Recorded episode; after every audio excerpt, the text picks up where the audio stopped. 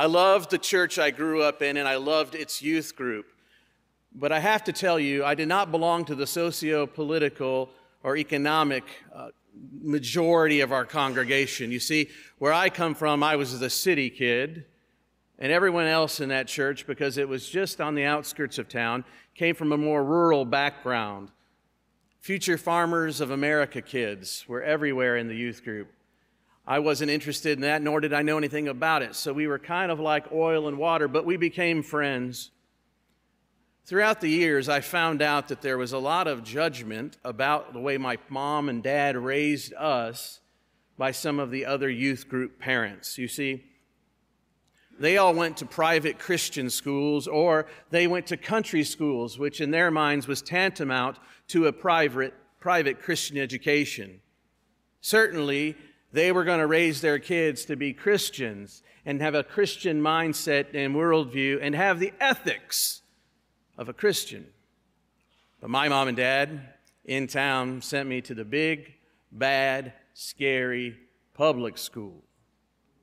And of course, there, well, there were drugs there, as if there's never drugs in country schools. Well, there is hip hop and rock and roll, as if that wasn't in the country schools. Now, time went on, and about six of us boys out of the youth group all felt called into ministry. Six of us boys went off to school to study ministry. One of us boys became a minister. One of these boys remained a Christian. My mom and I sometimes talk about that judgment that you can feel from even people in your own community and how sometimes that judgment cuts and it cuts deeply judgment.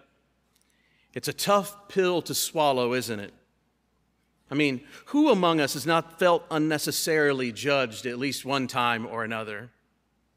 We even cast judgment upon ourselves in unhealthy ways. And by that, I don't mean taking stock or a moral inventory or assess where we're at. I'm talking about that harsh cut of judgment in ourselves like when we dare to compare ourselves with other people. Sometimes in our cultural milieu, that is called keeping up with the Joneses, but it's deeper than that. It's when we look at other people and we paint a rose colored picture of how their life must be much better than our own, how they find so much more success than we can find for ourselves. Who of us has not beaten themselves up one time or another? Perhaps when it was dark in your bedroom and you couldn't sleep at night, and you start telling yourself stories about how when you said this thing, you really spoke out of line, or I shouldn't have mentioned this joke, or I shouldn't have done this thing, and I'm bad, and I'm bad, and I'm not good enough. And sometimes we judge ourselves by creating up impossible expectations to live up to like I have to do everything perfectly, or I have to attain this level of excellence in everything I do 100% of the time. I know one thing is true about the scriptures it is that we are called to love our neighbors as ourselves, which probably has something to say about how we evaluate or judge some other people in the world. But it says more than that. Because if I'm to love my neighbor as much as I love myself, then that tells me, through implication, that I owe myself love too. The question asked today, and this probably being the final sermon in our sermon series, Journeying Through Doubt, which is all about the tough questions that we navigate through as we walk the fa- pathways of faith. It concerns the question if Christians should judge the morality of other people. The questioner went on to say that they hear much in the mouths of the Christians that they are around speaking of being anti this or anti that. Anti abortion or anti pro choice or anti gay or anti trans or cisgender or anti immigration. And the list went on and on and on. When I read this email, because this is the first time I received a question that was so direct. I won't say who asked it, but when I read the list, I thought, there's no way I'm going to touch much, much of that with a 10 foot pole on this Sunday, because there's just too much to talk about. The litany was so long that I just wonder how can I enter into every debate with this one sermon? So I'm just reminded as we try to talk a piece of it, of that old phrase how do you go about eating an elephant? One bite at a time. Which reminds me of a book that I love. It's a book any aspiring writer should buy. It's by an, an, an author named Anne Lamott. Anne Lamott happens to be a Christian. She was raised in a non Christian home and lived a life full of vice and difficulty. And when she came through the other side and the saving arms of Jesus Christ, she had a view of life that was rather non judgmental. I'll spare you all her titles and I'll spare you the story. She's worth your time reading. But she reflects in this book on how to write about her brother who had to do a project in his school about birds. He had to list birds and describe birds and explain their habits and migration patterns, and it was all too much.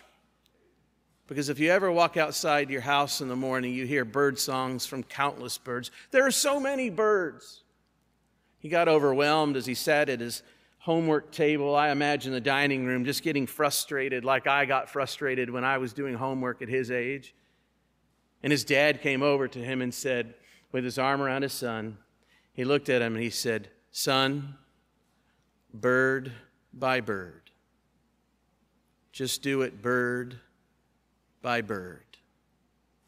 That's the title of her book, Bird by Bird. We have to think about the question of judgment or how we evaluate the world one morsel at a time.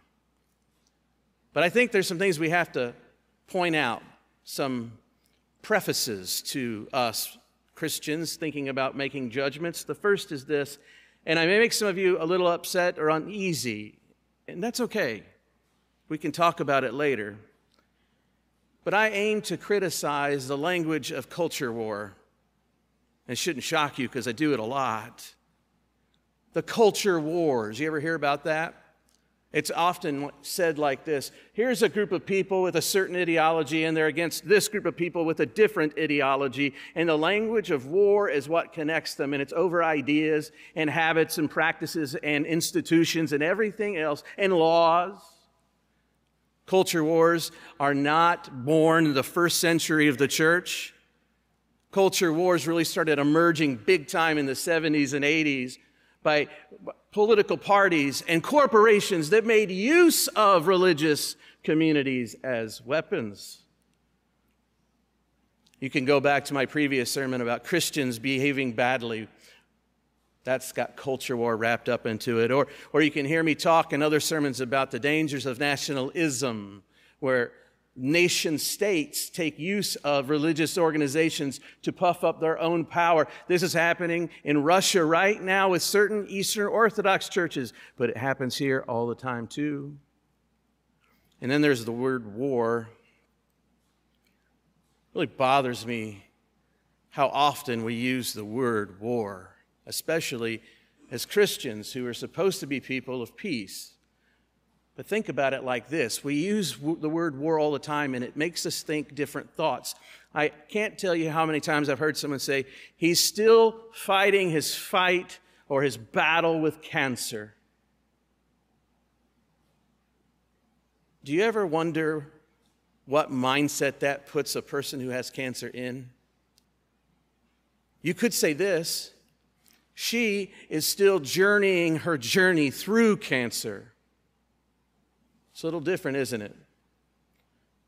And you may think, Jared, why are you talking about this small little thing? But let me tell you, there are scientific studies going on right now about the difference of the way we even talk about the diagnosis war versus journey.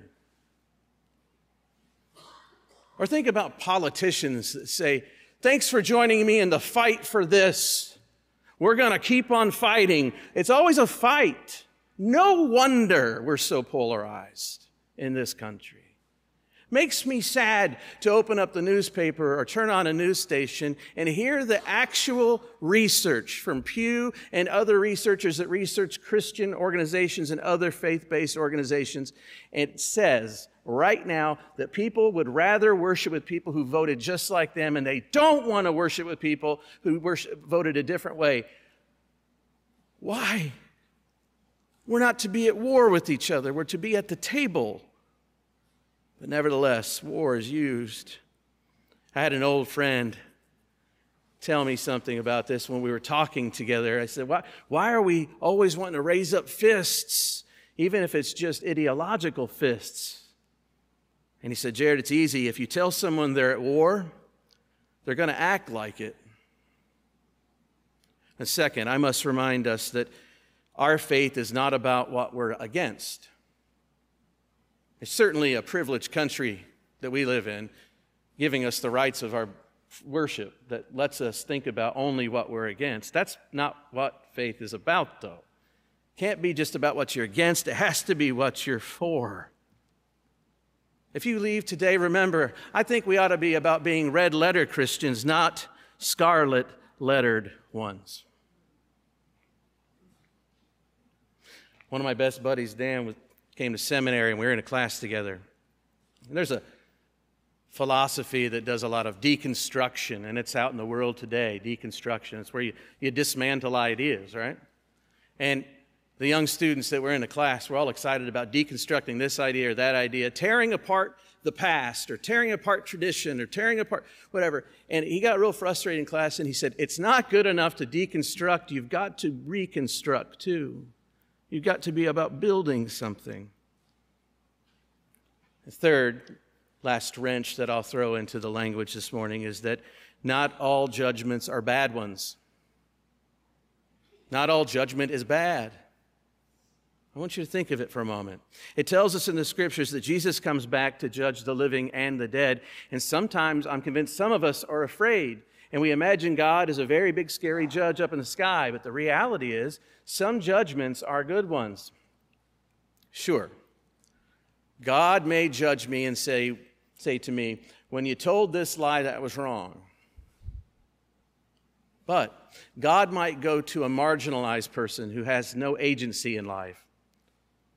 God may go to someone who's been treated unjustly their entire life and tell them that they were wrongly treated. God may call out the powerful who've abused and call them out. And you see, sometimes judgments are about justice. Just last week, told some of you this story. We were having some construction done in the back of our house and minor work being done, and the guy who's doing it's a friend of ours, and he's a dog lover. He calls me and he says, You got to come out front. And I come out front, and across the dead end from us, our neighbors have a for sale sign up and they have already moved away, so the house is empty.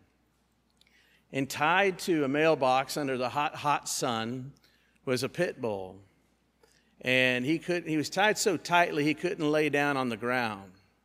You can see his rib cage. And I saw this big, strong builder guy that works for us crying tears. Neighbors came out to try to help. But here's the thing I'm trying to tell you is if I knew who that person was, or if I find out, I will call the authorities. And the judgment will say it was inhumane what you did. And that sort of judgment is about putting things right. Or if that's too close to home and it's about an animal, just think about the 20th century's Nuremberg trials when Nazis were held on trial for war crimes certainly they should be put on trial for the atrocities committed against people groups, including our Jewish friends. By the way, that was low hanging fruit. If you can't agree with me on that, I don't know what we can agree on. In fact, right here it says low hanging fruit example bring up Nazis. It doesn't really say that, but it's judgments causing justice and where righteousness stand up for the weaker party make much sense for Christians. But so many times when we talk about those kinds of judgments, we're talking on the universal level, we're talking on the global level, we're talking about the big picture. What Jesus is talking about in our text this morning, about not being hypocritical, is really more addressing a very local level of interest. It's about the personal piety of people and the way they behave toward one another. And so maybe the two aren't the same, but they're not unrelated because I think the spirit that lives here and what Jesus is saying must apply to the way in which we behave in the world on a global or larger or macro level. The same spirit is there.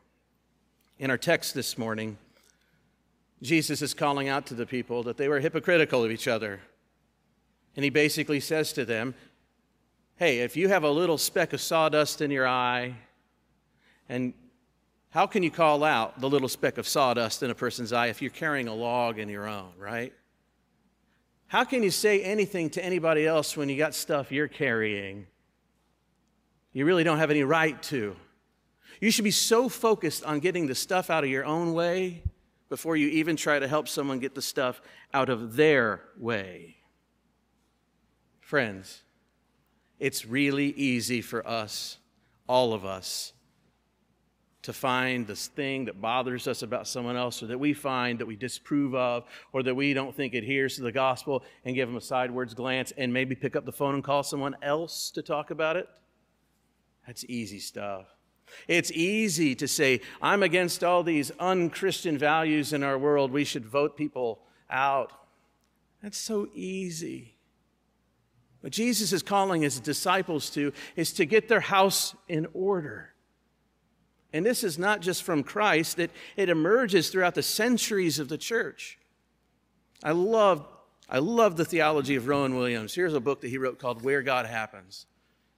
He was the Archbishop of Canterbury, not currently. He currently is a professor at Magdalen College Oxford University, and he was my doctoral professor's professor. This guy's one of the best living English speaking theologians at work. I'm convinced of it. And this book is a reflection on what they call the desert fathers and mothers of the church. Now, in the first, second, and third, and early centuries of the church, groups of Christians, especially in the Middle East, were tired of a decadent society, a society that did not look very faithful to God. I don't know if you've seen a society like that. I have. And so they decided their response would be to move out into the desert. And I know I use the word monk, but they didn't move out by themselves. They moved out in communities to try to be a just and equitable and faithful and beautiful community of faith. And so they moved out together. And he reflects in this book on a lot of those teachings from the Desert Fathers. And he's talking about this one gentleman named Abba Moses.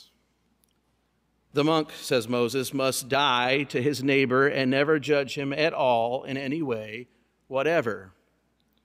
Easy to say, hard to do, right?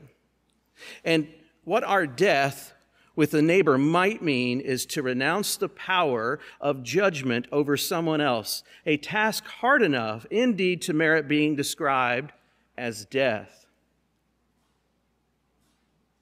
Later, he says, My own awareness of my failure and weakness is indispensable to my communicating the gospel to my neighbor.